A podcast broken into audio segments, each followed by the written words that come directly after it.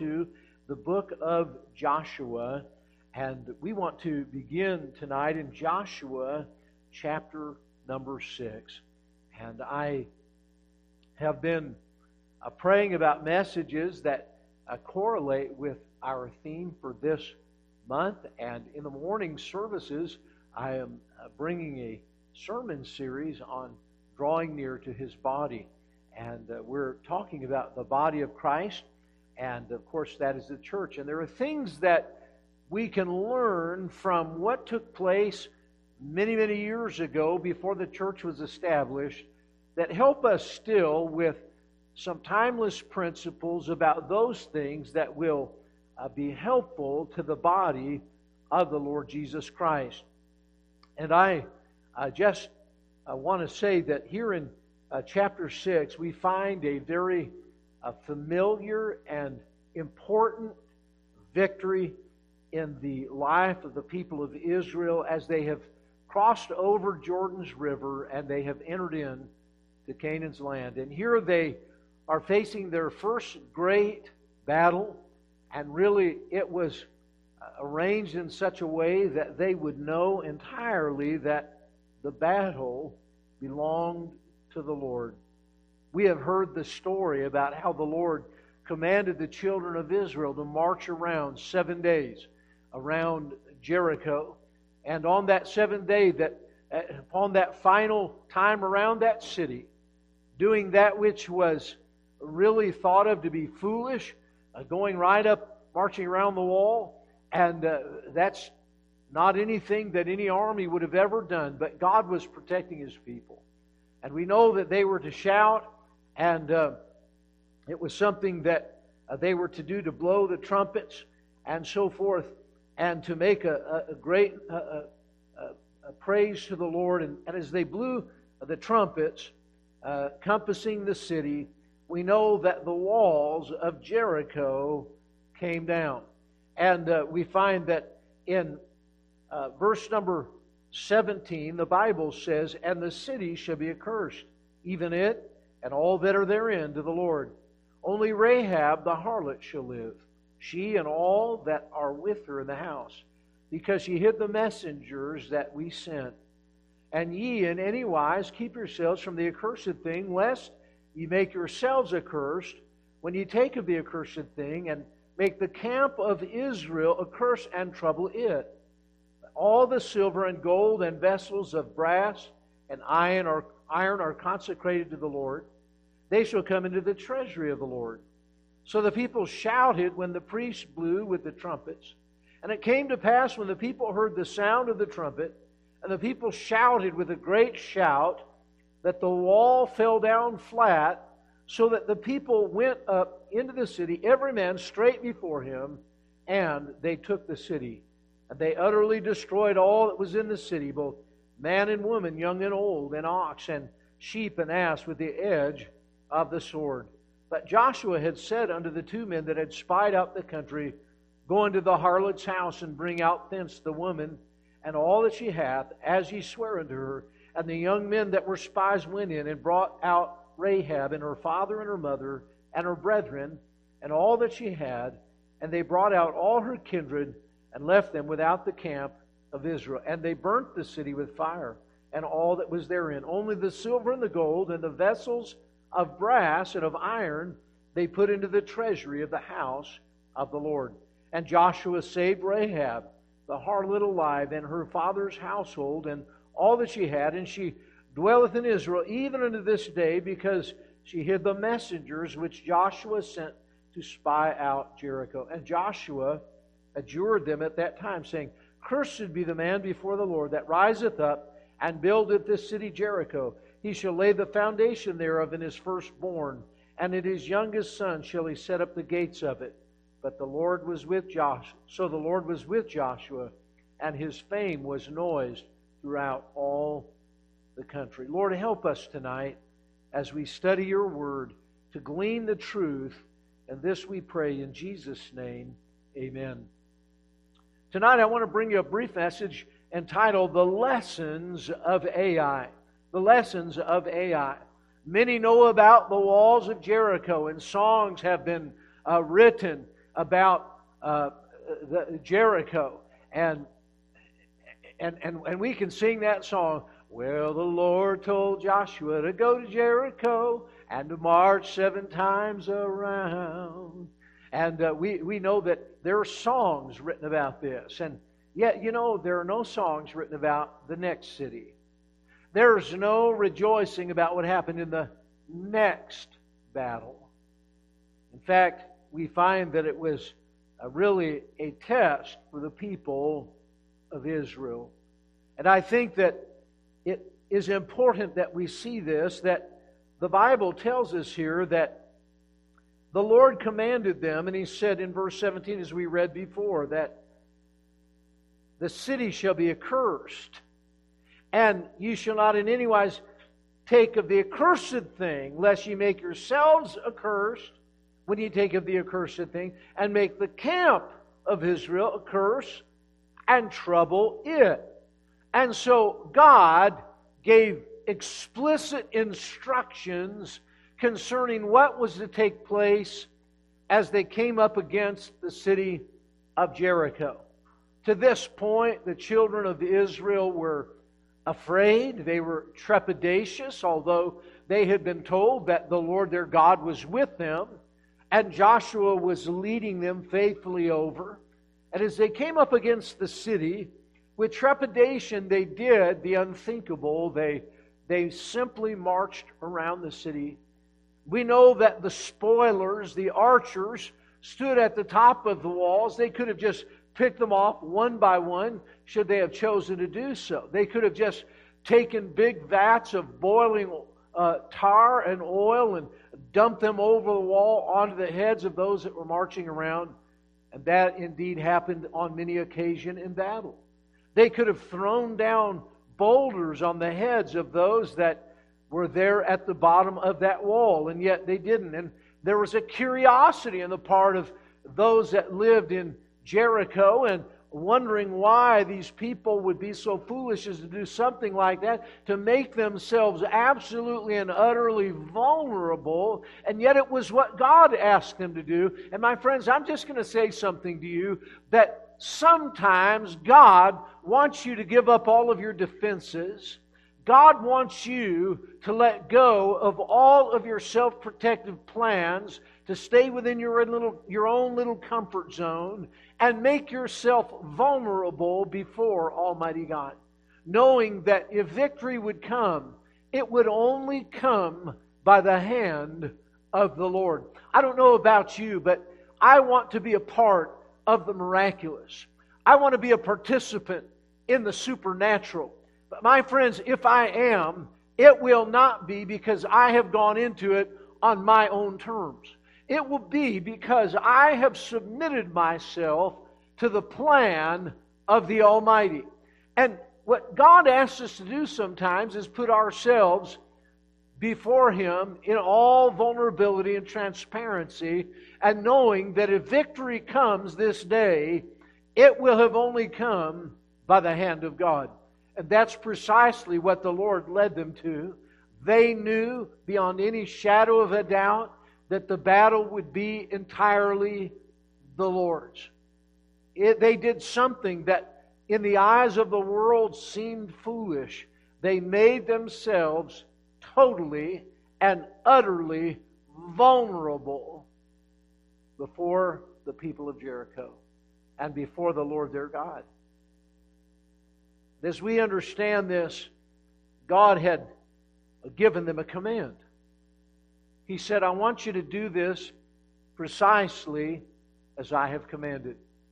The command that the Lord gave was not altogether unlike many of the commands that he would give in subsequent days and not altogether unlike many of the commands that he has made to them that he had made to them before he said when you go in i want you to destroy everything and whatever is there of great value of the, the gold and of the silver of the brass I, I want you to take those vessels and and that money and i want you to put it in the treasury of the Lord. I want you to consecrate it unto Him. So the Lord gave them a command. And I would just simply say to you that this was a different dispensation of time. Dispensations are denoted by God's dealing with men in certain periods of time in certain ways. And God dealt differently in every dispensation with mankind. Um, recently, I read an article in a Christian periodical, and it was talking about the Word of God, and in fact, it was a really more of a humanistic article written by a liberal theologian who was an instructor in a very famous uh, uh, uh, seminary in our country, and he was talking about uh, the Word of God and how that uh, it wasn't necessarily changeless truth, it was something that was a progressive revelation. Now, I, I just want to say something to you. That's the only way he found to try to deal with what God commanded that they do in Jericho. But may I say that the Bible is not best handled as a progressive revelation. It does not become true as we appropriate it. It doesn't become true as we find its relevant in our relevance in our culture. No, we interpret the Word of God dispensationally, recognizing that God dealt with different people in different times and in different ways to lead them into His purpose and plan for them as a people.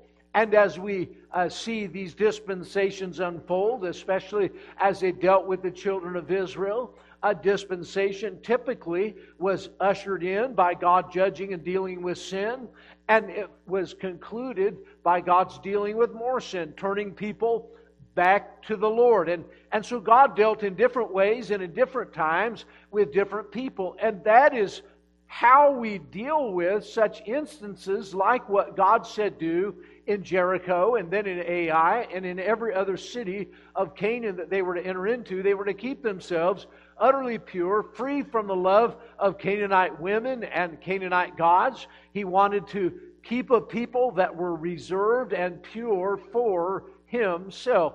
They were his people, the people of his name and his calling. They were indeed the apple of his eye, and he did not want to share his affections uh, with them. And so what we discover is that he said, I want you to go and I want you to utterly destroy them. And whatever is there of value, I don't want you to claim it for yourself. I want you to consecrate that entirely unto the Lord. Now, my friends, I just want to say, say something to you that there are things that we need to recognize in our lives, even in this dispensation of the age of grace or the church age, that God wants to have as uh, sacred and holy unto Him. There are things that God wants for us to consecrate unto Him. God has called us to give ourselves unto the Lord. More than what we have, God wants us. That was borne out on Mount Moriah when God called Abraham to offer Isaac there upon the altar of sacrifice. God did not so much want what Abraham had, he wanted Abraham. He wanted the heart of Abraham. And the truth is that God is not so much interested in what you have. He's God. He doesn't need what you have. He wants you. And He knows that if He has you, then He has all that you possess. And so we recognize that uh, the Lord said, I don't want you to, to take any of the spoils here. I want you to take of the gold and the silver and the brass, and I want you to consecrate it unto the Lord. Put it in the treasury of the Lord. You know, I believe that God wants us to take of the first fruits of all that He gives us. The Bible says in Proverbs chapter 3 Honor the Lord with thy substance, and with the first fruits of all thine increase. So shall thy barns be filled with plenty, and thy presses shall burst forth with new wine. We know that the Bible says, But seek ye first the kingdom of God and his righteousness, and all these things shall be added unto you. We know that Jesus said, Give, and it shall be given unto you. Pressed down and shaking together and running over shall then press unto your bosom. For with the same measure that you give with all, it shall be measured to you again. And so we recognize that God desires that we set aside that which should be given unto the Lord and hold that as holy unto Him. God has always requested time of mankind.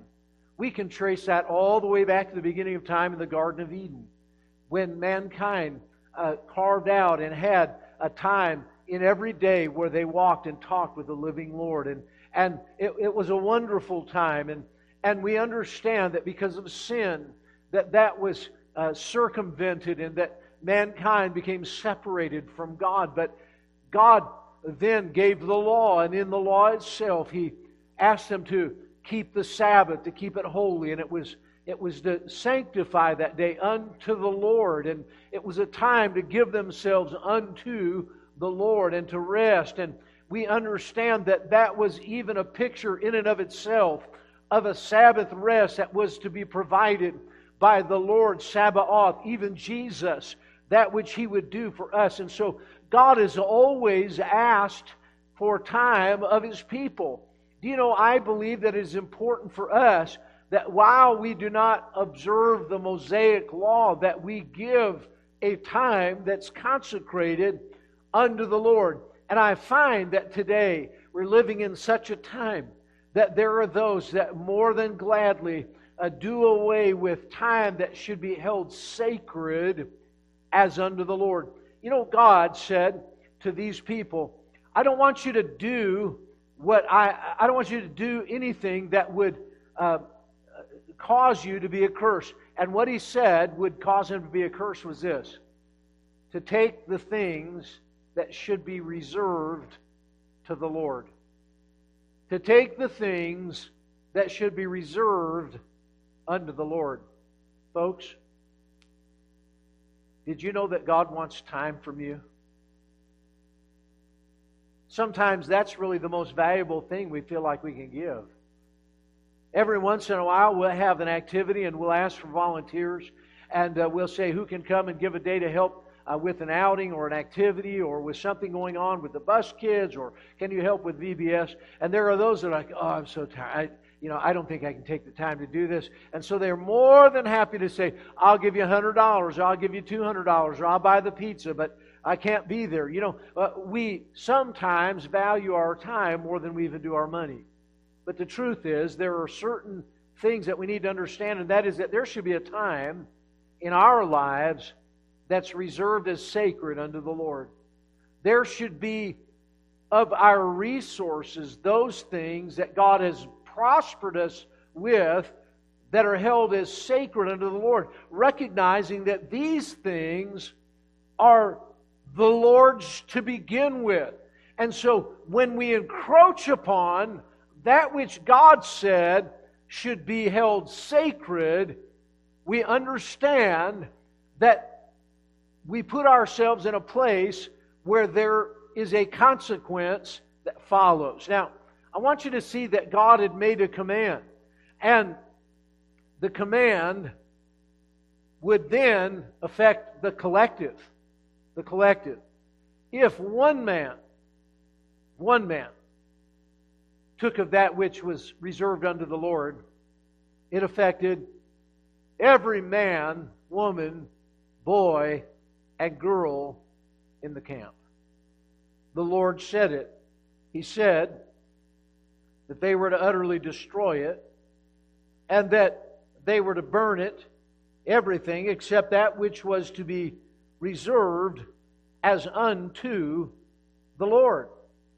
And so nothing was to be uh, was to be taken that was for the Lord. He said in verse 18, uh, and ye in any wise keep yourselves from the accursed thing, lest ye make yourselves accursed when ye take of the accursed thing, and make the camp of Israel a curse and trouble it. Now, I just want to say this to you. When we take of the time and resources that should be given to the Lord, it affects the collective. In other words, it affects the whole congregation. It affects the people of God. I want you to hold your place here, and I want you to just consider a verse that we read this morning that I think really helps to bring to light what I'm communicating. For the Bible says in 1 Corinthians chapter number 12 something very powerful. The Bible says this in verse number 26 And whether one member suffer, all the members suffer with it. Me say that again. Whether one member suffer, all the members suffer with it. Let me just say to you that recently I was watching a basketball game. It was coming right down to the wire, and, and it was back and forth, and there was no telling what the outcome would be. Uh, the teams were exchanging baskets, and, and the defense that was being played was very intense. And as I remember watching this, I believe it was the maybe it was the Warriors that were playing. Can't remember now who they were playing against. But uh, the game was coming right down to the wire. And one of the good players on the Warriors team um, was upset that they had attempted a shot. And they felt that they had been fouled, and there was no foul call. And so they began to tear into the referee, and they began to, to lash in uh, to that referee with curse words and everything and making a scene until finally the referee turned around and blew the whistle and gave him a technical foul. Well, if that wasn't bad enough, that player continued barking at that ref, even though the coach and everybody else was trying to move him aside and to keep him quiet because the game was still hanging in the balance. There was uh, still about a minute to go, and the score was tied. And, and even though he felt like he hadn't been uh, done properly because the, the foul wasn't called, uh, he was yelling at ref. And finally, the ref blew the whistle and gave him another technical. And so now the opposing team was going to take two uncontested free throws and have the possession of the ball and that player on the Warriors team was now ejected for the duration of the, of the game. And it left a, a substandard substitute to come in that person's place and try to guard a very difficult position. Well, when that happened, the player from the other team went to the free throw line and scored both of the free throws. They took the ball from out of bounds and they scored against the substitute that came in to cover for the man that was ejected from the game. And now there was about 30 seconds left and they were up by four. And you know what? It was all but a foregone conclusion at that point. The game was over, and the coach was really upset at that one player. You know why? The actions of that one player affected the outcome for the whole organization, for everyone.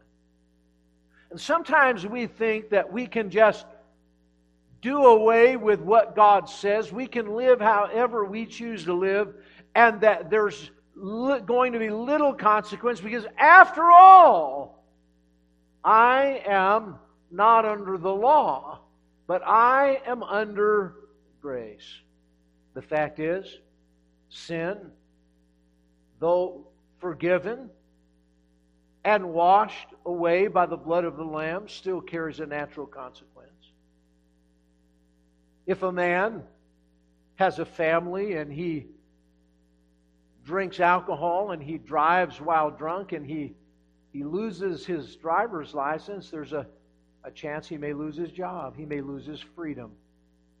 You see, that doesn't just affect him, it affects the collective, it affects his, his family, you see.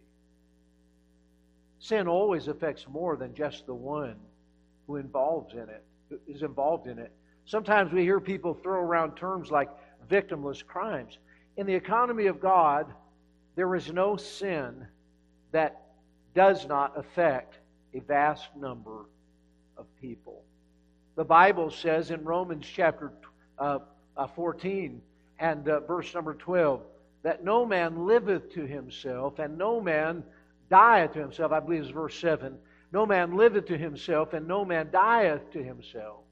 And so, what we gain from that is the knowledge that, look, my life and its choices impacts the life of others. And we need to live with that in view and understand that God has given commands, and there are things that should be upheld as sacred as unto the Lord, chiefest of which is not my money or my time, but me. That's where it begins. And then we understand that the collective, that the congregation is going to be affected by the choices of certain individuals.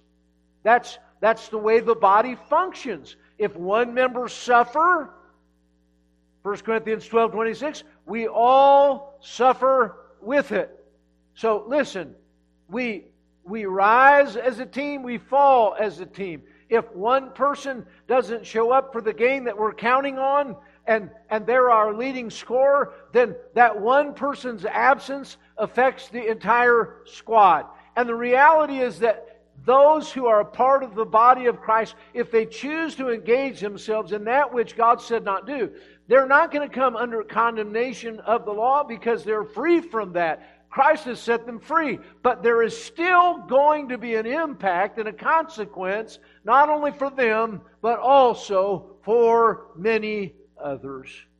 We notice that there was a man named Achan, and, and when God told them to go into to Ai and besiege Ai, the, the spies that went into Ai said, Look, they do not have many people. Let's not send the whole army. Let's not get carried away with this. Let us send two or at the most 3,000 men into Ai. And had they gone in with that, and had they not had a problem with the fact that there was a man who went into Jericho and did what God said do not do, that would have been fine. There was a man named Achan that went into, into uh, Jericho before the battle at Ai and he took a goodly Babylonish garment. He took some talents of silver. He took a wedge of gold and he, he buried them in the middle of his tent, under the, under the floor of his tent, thinking that no one would know. No one would be worse for not knowing. And my family would be bettered when we're uh, established in wherever it is that God gives us here in this land of promise. And so uh, he thought, this, what people don't know, won't hurt them. But it did. In fact, what happened was the men went up into Ai, and rather than putting the people to flight, rather than seeing a great victory like they did in Jericho, what happened was the men of Ai pursued the Israelites, all 3,000 of them, and 36 men were slaughtered at the edge of the sword. The people fled for fear. And Joshua was wringing his hands and wondering what to do. And and thinking that maybe it would have been better for them to remain on the other side of Jordan and, and maybe to have been in Egypt and, and questioning whether or not really the Lord was with them. And, and the Lord brought him back to his uh, senses and, uh, and said, in verse 10, the Lord said unto Joshua, Get thee up. Wherefore liest thou thus upon thy face? Israel hath sinned. Now, one man in Israel sinned. His name was Achan. One man did what God said, do not do. One man took of that which God said, give utterly, and that was Achan. And yet, here God said, Israel has sinned. You see, it wasn't just imputed to Achan.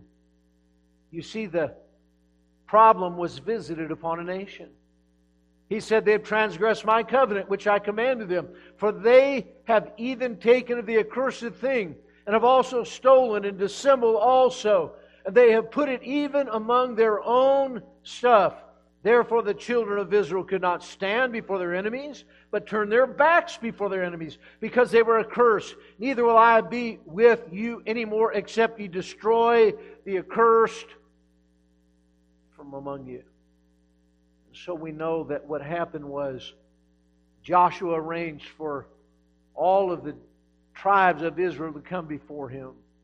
The Bible tells us in verse number 13 Up, sanctify the people, and say, Sanctify yourselves against tomorrow. For thus saith the Lord God of Israel There is an accursed thing in the midst of thee, O Israel. Thou canst not stand before thine enemies until you take away the accursed thing from among you. In the morning, therefore, you shall be brought according to your tribes, and it shall be that the tribe which the Lord taketh shall come according to the families thereof.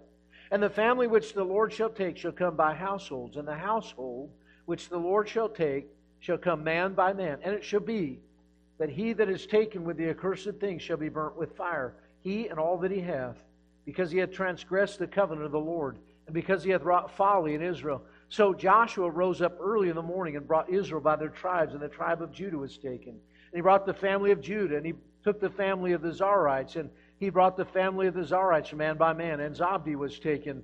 And he brought his household man by man, and Achan, the son of Carmi, the son of Zabdi, the son of Zerah, of the tribe of Judah was taken. And Joshua said unto Achan, My son, give, I pray thee, glory to God of Israel, and make confession unto him, and tell me now what thou hast done. Hide it not from me. And Achan answered Joshua and said, Indeed, I have sinned against the Lord God of Israel, and thus and thus have I done. And I saw among the spoils a goodly Babylonish garment, and two hundred shekels of silver, and a wedge of gold of fifty shekels weight, and I coveted them and took them. Behold, they are hid in the earth in the midst of my tent, and the silver under it. So Joshua sent messengers, and they ran into the tent. Behold, it was hid in his tent, and the silver under it. They took them out of the midst of the tent and brought them unto Joshua and to all the children of Israel and laid them out before the Lord. And Joshua and all Israel with him took Achan, the son of Zerah, and the silver, and the garment, and the wedge of gold, and his sons, and his daughters, and his oxen, and his asses, and his sheep, and his tent, and all that he had. They brought them unto the valley of Achor and Joshua said, Why hast thou troubled us? The Lord shall trouble thee this day. And all Israel stoned him with stones and burnt them with fire after they had stoned them with stones. And they raised over him a great heap of stones unto this day. So the Lord turned from the fierceness of his anger, wherefore the name of that place was called the Valley of Achor unto this day. Let me say, because of his covetousness to have, he compromised the victory and cost the lives of 36 men. He sinned against the Lord God. And I would just say this that all, all disobedience is sin. They did what God said.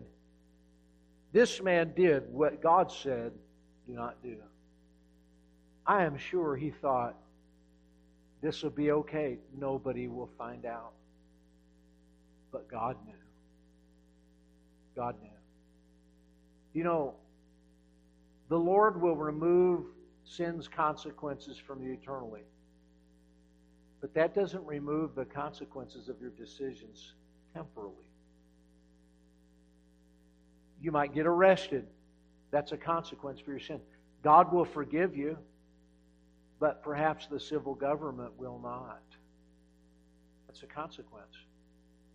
A person can go out and they can defile their spouse, they can commit adultery, and perhaps their spouse will forgive them and, and, and receive them back. Or perhaps not. Maybe they will file for a divorce. God will forgive you, but that doesn't necessarily mean that your husband or your wife will.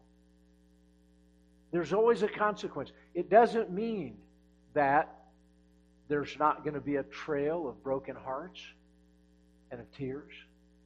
You see, there are consequences for sin, even the ones that we think no one knows about. That it will be okay, that it's just a little thing. I'm just one person in a vast nation. God is not going to be concerned with me, but He is. I'm not today saying that any of us will be dragged from the, from the city, from our homes, and, and stoned with stones. I'm not saying today that, that I'm advocating we return to this dispensation and we, we see this kind of judgment visited upon families and nations. I'm not, I'm not saying that, but I am saying this that for us to have the notion that there are no consequences for sin because I'm saved is a fallacy. The consequence is a loss of testimony. The consequence is the pain inflicted upon families. The consequence is the suffering visited upon churches who are now short-handed and without resource. The truth is today, sin always has a price tag. And of course, we're forgiven. And of course, the Lord will remove it from us. But do you know, I would much rather fall into the hands of the Lord than into the hands of men, just like David said because there are natural consequences that follow sinful choices. What God said to do here is hard to listen to. It's hard for people to understand. Why would the Lord do that? What, why would God ask them to, to go into a land, to, to go into to Amalek and utterly destroy them? They say that's genocide. Why would God say that? It's not that God is a cruel God. You see, all of those people groups hated and were against him. And God knew that it was necessary to preserve a people that were consecrated to him and to him alone.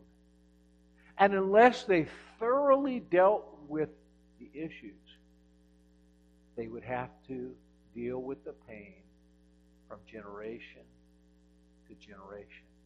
One of the saddest verses in the Bible is that God said, I will have war with Amalek from generation to generation. Amalek in the Bible is a type of the flesh. And did you know that had mankind dealt with Amalek the way God said the first time, that would not be the case? I believe that it is important for us to understand that God wants us, when confronted with our sin to understand that it must be utterly dealt with. Now, the sad thing is,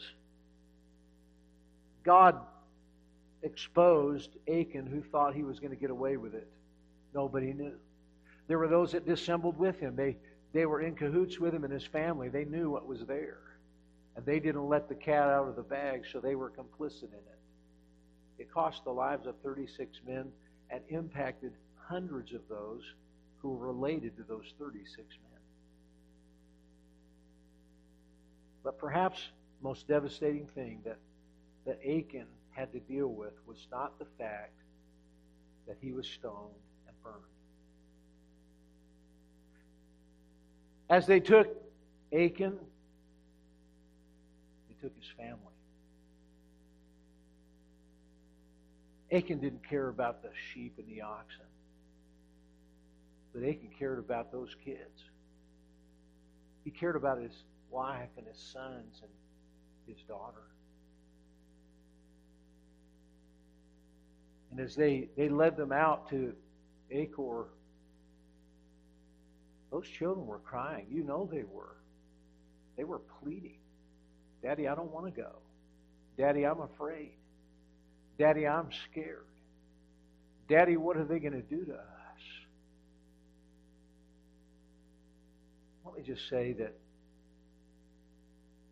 fathers listening right now, mothers listening right now, you may make some decisions in the moment that you think will be okay and that will not be a problem to you or your family. But before you do, I want you to think about those kids, those grandkids, that spouse, your folks your family and the pain and the heartache that will come upon them by your selfish choices should God choose to make it known. Inevitably, the ones that suffer because of the foolish conduct of mamas and daddies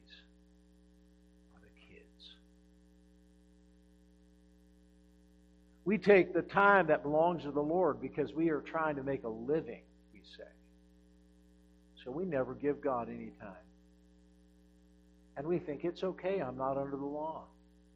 You'll never come under condemnation of the Lord. You're not under the law. But you cannot tell me that it's good for you to forever ignore God. You see, God gave commands to gather, to forsake not the assembly.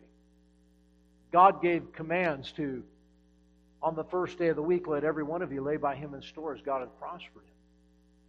And when we choose to do things our own way, it affects the collective. And most of the time when we do that, it's because of the covetousness that has overtaken our heart. We, and then we rationalize it. I'm trying to do good for my family. No, we're doing them hurt in the end. They would rather live in a hut with dirt floors, with a, a, a reputation that's intact and a family that's intact than live in a large, beautiful home that was gotten through ill gotten means and not have the blessing of the Lord. And when it comes to this, God says, I want you to deal with these things thoroughly. I don't want you to leave a stone unturned.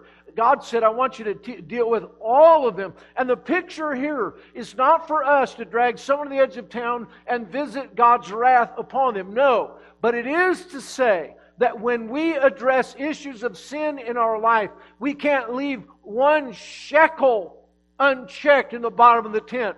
We can't leave one motive of covetousness undealt with in our life, we cannot allow those that have dissembled with us to go along thinking that it will be okay and that we can somehow, by our pleadings, mitigate the consequences of sin. What we must do is allow ourselves to be made vulnerable and allow the cleansing to be thorough so that the power of God can once again, and the blessing of God can once again rest upon our homes and rest upon the congregations that God so yearns to bless.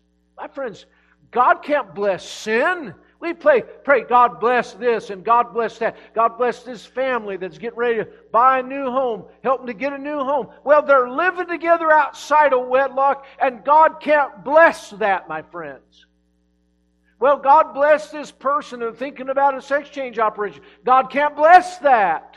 God bless this, uh, this uh, research. They're taking aborted babies and using them, uh, using their tissue to try to test to see if they can come up with, with new uh, uh, drugs that will help to fight things. And listen, that's not something that God wants to bless. The reality is this that we've got to be thorough and we've got to come clean and deal with things on a thorough level so that the blessing of the Lord can return. Now, I want you to understand, I've not said one thing about God judging you. Not said one thing about you've lost your salvation. I've not said one thing about the fact that condemnation is upon you. I've not said one thing about the fact that, that you're, out, you're placed outside of Christ or outside of the camp or that you suffer the perils of hell. I'm not saying any of that. God has forgiven you and that's settled forever. My friends, there are natural consequences for sin. And this was a sin that he committed willingly, knowingly, there were 36 men that died because of it. There were others that came into league with him about it, and there were consequences that followed, and it was at the hands of men at the direction of the Lord, but it was something that had to be dealt with entirely. And I'm just going to say this to you that you may be in a local congregation somewhere and harboring some known sin in your life, and God has been speaking to your heart about it. You have uh, taken of the unclean thing, or you have taken that which belonged to the Lord. Maybe it's the time that was due him. Maybe it was the resources that belonged to him. And, and, and maybe you have hazarded the blessing of the Lord upon a church and upon your household because of the choices which you have made. and things may be going along swimmingly right now. The sun is shining out there. And, well, yeah, maybe there are some other people that have suffered, but, you know, we don't know really that that was our fault. That could just be the providence of God working in their lives. We don't know what they have hidden in their tents. And so rather than accepting any individual responsibility, we want to try to reassign blame as though somehow we were not a big offender against what God said. The fact is, when we're aware of it, we need to deal with it thoroughly. God said, I don't want you to leave anything. Take the oxen, take the ass, take all that was in his tent. I want you to burn it. I want you to get rid of it. Remove it as something that would produce covetousness in the heart of someone. And I want others to see it and know that when they consider disobeying God brazenly, I want them to remember the valley of Achor and to learn the lesson of Ai. When one member suffers, all the members suffer with it. When someone goes out into sin, it hurts the church. We're a man down. When someone begins to take the resources that they once reserved unto the Lord, we all suffer. We all have to do with do more with less because someone chose to disobey. See, there's a lesson to be learned from Ai. God help us to consider it. And when inclined, to begin grabbing at what belongs to the Lord, of his time, his resources, and our very life and its testimony. Look into the eyes of your loved ones and then ask yourself, is it really worth it? I think if we would, it would change our behaviors. I think if we would, it would impact the body of Christ in a wonderfully positive way. Heavenly Father, we thank you tonight for the Word of God. Lord, I ask that you would help us to, in this dispensation, rejoice in your grace. Thank you for your forgiveness. But understand that bad choices lead to unwanted consequences. Lord, though you forgive us, it doesn't remove all the consequences from us. Lord, we desire your blessing on this ministry. May none of us stand in the way of the total blessing being poured out upon this place. Lord, I pray that we would deal thoroughly with sin, that we leave no stone unturned, that we would dedicate and consecrate everything that is in us, all that we are, all that we possess, all that we hope to have or be. May it be yielded completely to Thee. Lord, I pray that more than just praying that you bless us, that we live lives that may be blessed. This we pray in the precious name of Jesus. My friends, I just want to say that these are hard things. But you know what? We cannot trifle with the King of Kings and the Lord of Lords and think that it has no effect anywhere because we're under grace. I think sometimes people want to become licentious. They want to give themselves an opportunity to live carnally because they're free. Indeed, you are. But free men can be brought into the slave market and be made fools of because of those choices. And eternally, I'm free. But you know what? I could surrender my freedom on this side if I decide to do things that are violative of the law. That's a consequence. You think about what actions you might be taking that put your loved ones, your life, your church, your friends at some layer of risk because you're just thinking, well, I'll get away with it. Everybody's doing it. You know, God's people can't try to operate by the world standard and think that everything's going to be well. Fact of the matter is, this world system delights to find a Christian who's living a life of sin and vice because they will sensationalize it to the world to discredit the name by which we're called. You know it, and I know it. And I think we need to determine in our lives that we are going to learn the lesson of Ai. My friend, I want to say this to you. If you've listened to this tonight and you say, I've made all the dumb decisions of Achan, do you know the Lord is a forgiving and loving God? He can cleanse you of all of those sins.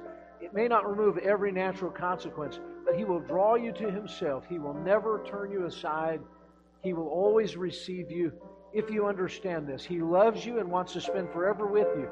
But our sin has stood in the way of that. And all of us are sinners if we've disobeyed God.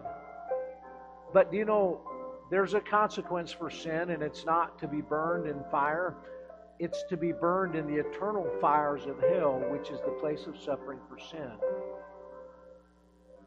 But God loves you and He loves me so much that He said, I don't want them to go there. And so Jesus came and He suffered the punishment for your sin and my sin on the cross of Calvary when He died for us, shed His blood to pay the price in full for your sin and mine so that we could receive forgiveness. The Bible says God commendeth his love toward us in that while we were yet sinners, Christ died for us. Friend, Jesus loves you. And he offers that forgiveness as a gift to you. The Bible says the wages of sin is death, but the gift of God is eternal life through Jesus Christ our Lord. He will forgive your sin and he will give you eternal life with him in heaven forever if you simply believe Him and receive that gift. It's been purchased with the blood of Jesus Christ. Tonight, if you believe that you're a sinner and you can't save yourself, that Jesus loved you so much that He died in your place to take the punishment for your sin, and He offers you forgiveness and heaven if you will believe Him and receive it, then I invite you to take that free gift from the Lord. Ask Him for it. He said, Whosoever shall call upon the name of the Lord shall be saved. If we ask Him to save us, He said He would. That's a promise from a God that cannot lie. If you've never done that, my friends, you can do it right now. Now, there are no magic words, but God is looking at the condition of our heart. And if we, with sincerity of heart, will come to the Lord, understanding the message of the gospel as I've shared it, and believing that it's true and the only hope that you have. If you simply admit to Him that you're a sinner, acknowledging you cannot change that or save yourself, and ask Him to come into your life and forgive you and to save you, He's promised He would. I'm going to pray a prayer, and my prayer won't save you, but if this is the desire of your heart and you believe it, make it your own prayer to God, and He will save you. As I pray now, I invite you to pray with me. Dear Heavenly Father, I admit that I am a sinner. I realize that I cannot save myself. I cannot change that condition. And so, God, I'm now inviting Jesus into my heart and into my life to forgive me of all of my sin and to save me so that I may spend forever in heaven with God. I believe that Jesus died for me, that he was buried, and that he rose again to offer me this eternal life. I'm now trusting in Jesus and what He accomplished for me, and that alone for my eternal salvation. Thank you for dying on the cross for me. Enable me to live for Thee. For this I pray in the name of Jesus. Amen. Friend, tonight, if you believe that with all of your heart and you pray to receive it, we want to invite you to reach out to us give us a call or send us an email, message us, whatever works best for you. We'd like to know that you made this decision because we want to send you a, a gift of a Bible and some information that will help you to begin growing in your newfound faith in Jesus Christ.